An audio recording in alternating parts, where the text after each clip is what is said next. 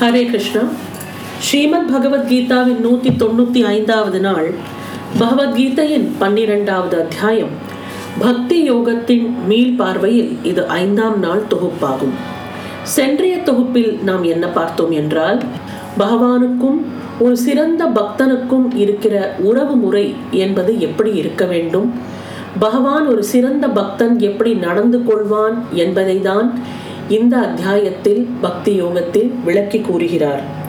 ஒரு ஞானி என்பவன், ஒரு பக்தன் என்பவன் ஒரு எரியும் விளக்கை போல ஒரே மாதிரியான ஒரு பிரகாசத்தை தான் தருகிறான்.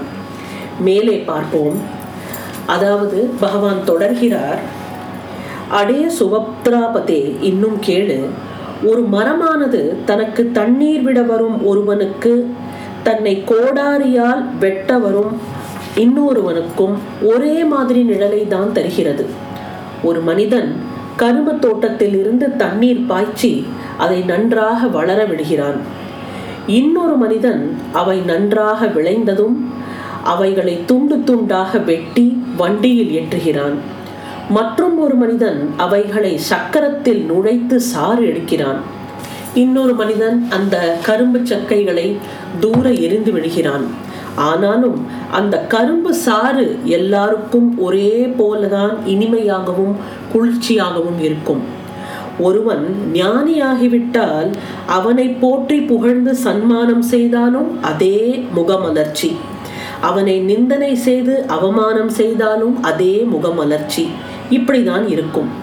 ஒரு சில வார்த்தைகளை நாம் கவிதை என்கிறோம், ஒரு சில வார்த்தைகளை ஸ்துதி ஸ்தோத்திரம் என்கிறோம், மற்றும் சில வார்த்தைகளை நாம் வசவு திட்டு என்று சொல்கிறோம்.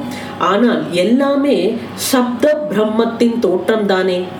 சாதாரண மக்களுக்கு இதை சொன்னால் புரியாது. சுகம் துக்கம் இவை உலகத்தில் ஒரு மிகப்பெரிய இரட்டையாகும் அர்ஜுனா. ஒவ்வொரு மனிதனுக்கும் இந்த சுக துக்கங்களின் அறையும் முதுகிலும் கன்னத்திலும் விழுந்து கொண்டேதான் இருக்கிறது. சுகம் என்றால் மனிதன் சிரிக்கிறான், துக்கம் என்றால் மனிதன் அழுது புலம்புகிறான். ஆனால் இந்த உலகத்தில் இந்த சிரிப்பும் அழுகையும், இந்த சுகமும் துக்கமும் யுக யுகமாக இன்று வரை தொடர்ந்து கொண்டேதானே இருக்கிறது. சுகம் என்றாலும் சரி, இல்லை துக்கம் என்றாலும் சரி, ஒரு ஞானி இல்லை ஒரு பக்தன் அதை எப்படி எதிர்கொள்வான் என்றால், ஒரு திடமான மலை, மேருமலையை போல் அவன் திடமாக நிற்பான். எப்பேற்பட்ட துக்கம் அவனை வந்து மோதினாலும் சரி, எப்பேற்பட்ட சுகம் அவனை வந்து அணுகினாலும் சரி, எதற்கும் அவன் அசைந்து கொடுக்காமல் ஒரே மாதிரியான பாவனையுடன் இருப்பான். இந்த மாதிரி ஒரு மனநிலை என்பது எப்போ வரும், எதுனால் வரும் என்றால், ஒரு பக்தனோ சரி இல்லை ஒரு ஞானியோ சரி, பல விதங்களில் மற்றவர்களை விட மனதினால் அவன் மிகவும் பலம் பொருந்தியவனாக இருக்கிறான்.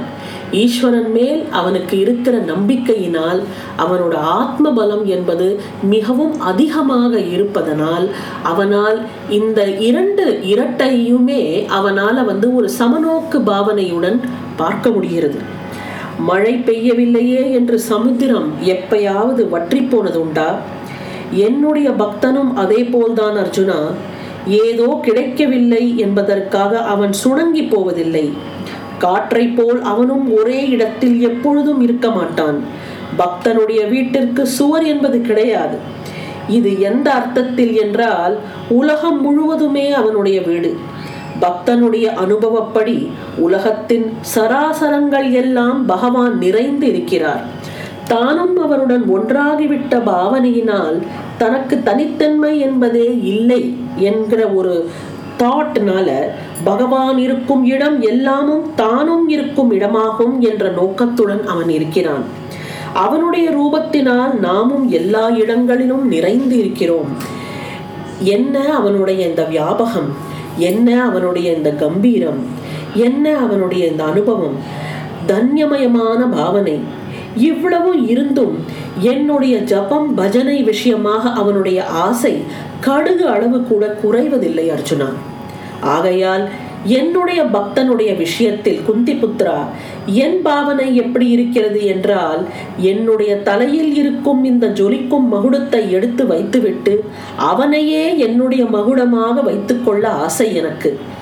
அவனை என்னுடைய தலைமேல் வைத்துக்கொண்டு கூத்தாட வேண்டும் போலதானடா இருக்கிறது.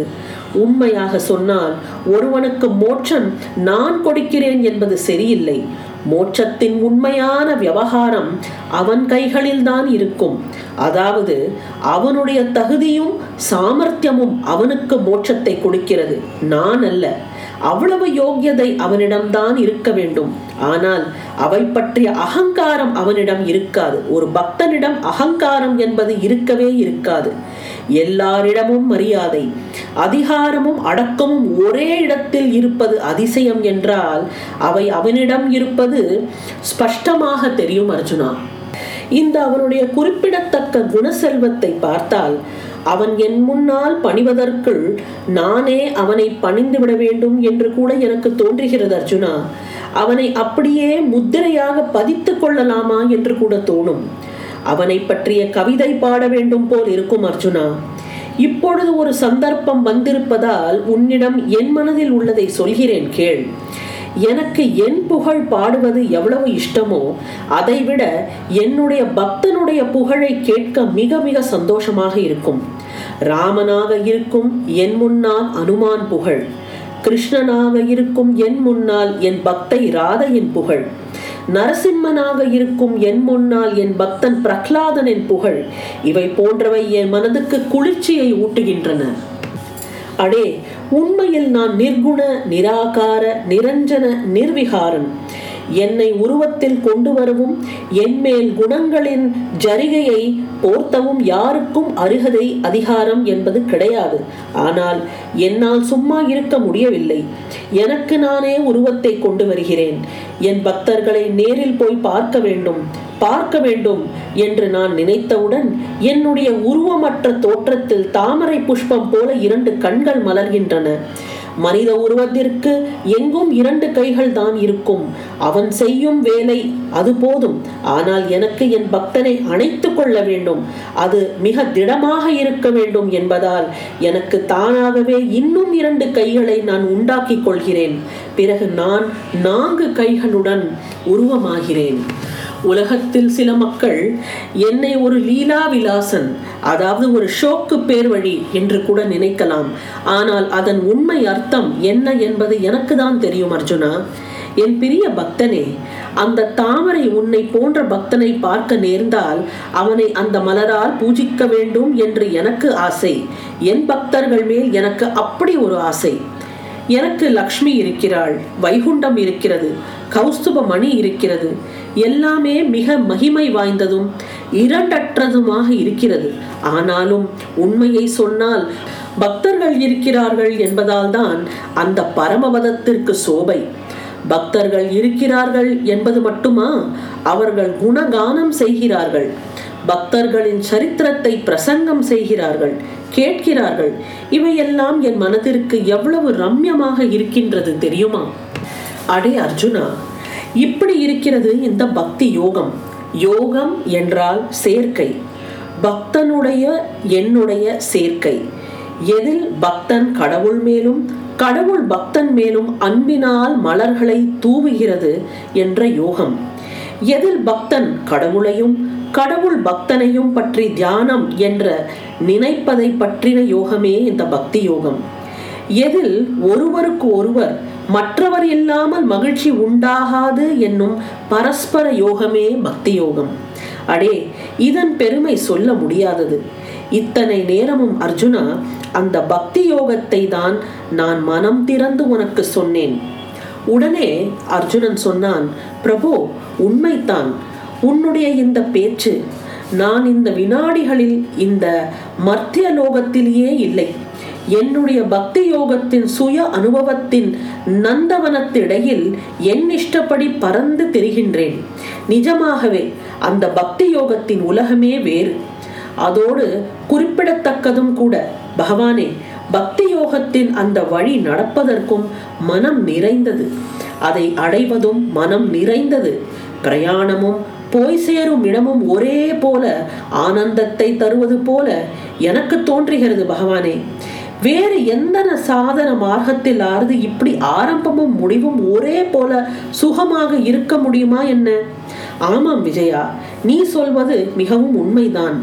இந்த பக்தி யோகத்தின் மூலதனம் என்ன என்றால் ஸ்ரத்தை.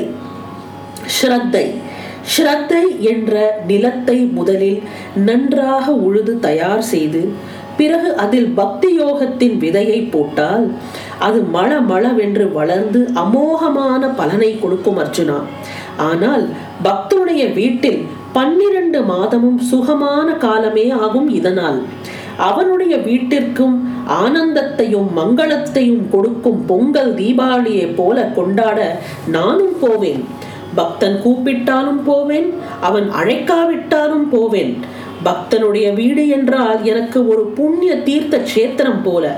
பக்தனை விட்டால் அர்ஜுனா எனக்கு வேறு யாரும் நெருங்கிய சொந்தம் என்று இல்லவே இல்லையடா.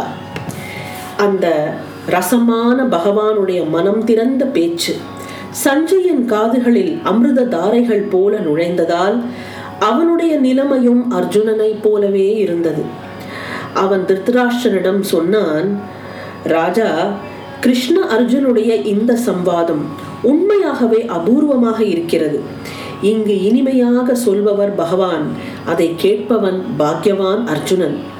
பார்த்தனுடைய விஷயத்தில் கிருஷ்ணனுடைய கருணை தன்மை அவருடைய ஒவ்வொரு வார்த்தையிலும் வெளிப்படுகிறது. ஆசைகள் அற்றவன், அப்பழுக்கற்றவன், திறமையுள்ளவன், சீர்தூக்கி வாழ்பவன், கவலை இல்லாதவன், கருமம் துறந்தவன், என் உயிர் நேயன், எனக்கவன் தோழன்.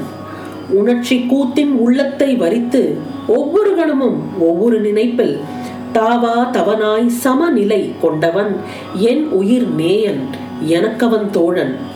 நண்பன், பகைவன், நன்மை, தீமை, மானம், அவமானம், மயக்கம், தெளிவு எல்லாம் ஒன்றே என எண்ணுகின்றவனும் இகழ்ச்சியையும் புகழ்ச்சியையும் ஏற்கும் மனிதனும் இருப்பது போதும் என்ற நினைப்பவனும் தனக்கோர் இல்லம் சாராதவனும் நிலைத்த அறிவில் நிற்கும் மனிதனும் என்னை வணங்கி என்னுடன் வாழ்ந்தால் என் உயிர் நேயன், எனக்கவன் தோழன். அதாவது இது வந்து கவிஞர் கண்ணதாசனின் வரிகளே ஆகும். அவர் பகவத்கீதைக்காக ஒரு விளக்க உரை எழுதியுள்ளார். அதை வந்து ஒரு கவிதை வடிவமாக இருந்தது. அதை தான் இப்போ நான் உங்ககிட்ட ஷேர் பண்ணினேன். ஆக இந்த தொகுப்புடன் பகவத்கீதையின் பன்னிரெண்டாவது அத்தியாயத்தின் மீள் பார்வையும் நாம் சம்பூர்ணம் செய்துவிட்டோம்.